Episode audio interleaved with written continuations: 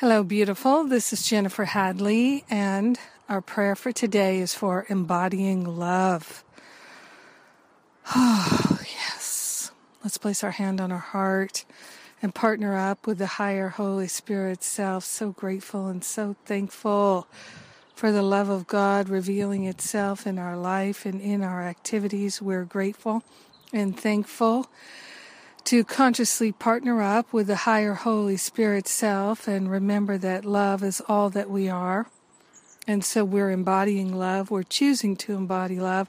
We're choosing to embrace love. We're choosing to recognize love is leading us. Love is our inspiration. Love is the authority. Love is the power. Yes, we're giving everything over to love. Love is what we are. So we're giving it over to the I am that I am. We're choosing to love ourselves and to lift ourselves in love. Yes, living a life of profound love is the activity of our life.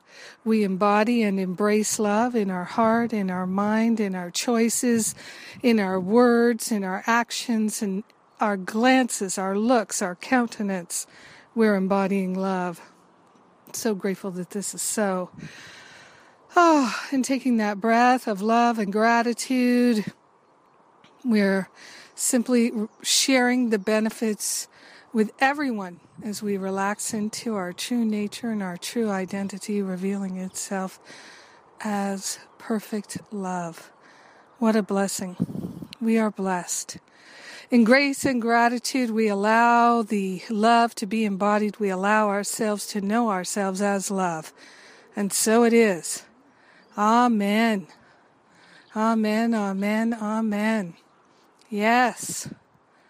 Embodying love. What a great way to live our lives.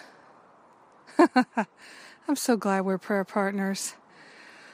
Oh, yes, it's a beautiful, beautiful way to live our lives in prayer, embodying love. Have a beautiful, beautiful day. This fine, fine day. What a blessing. Thanks again. I love you. Mwah.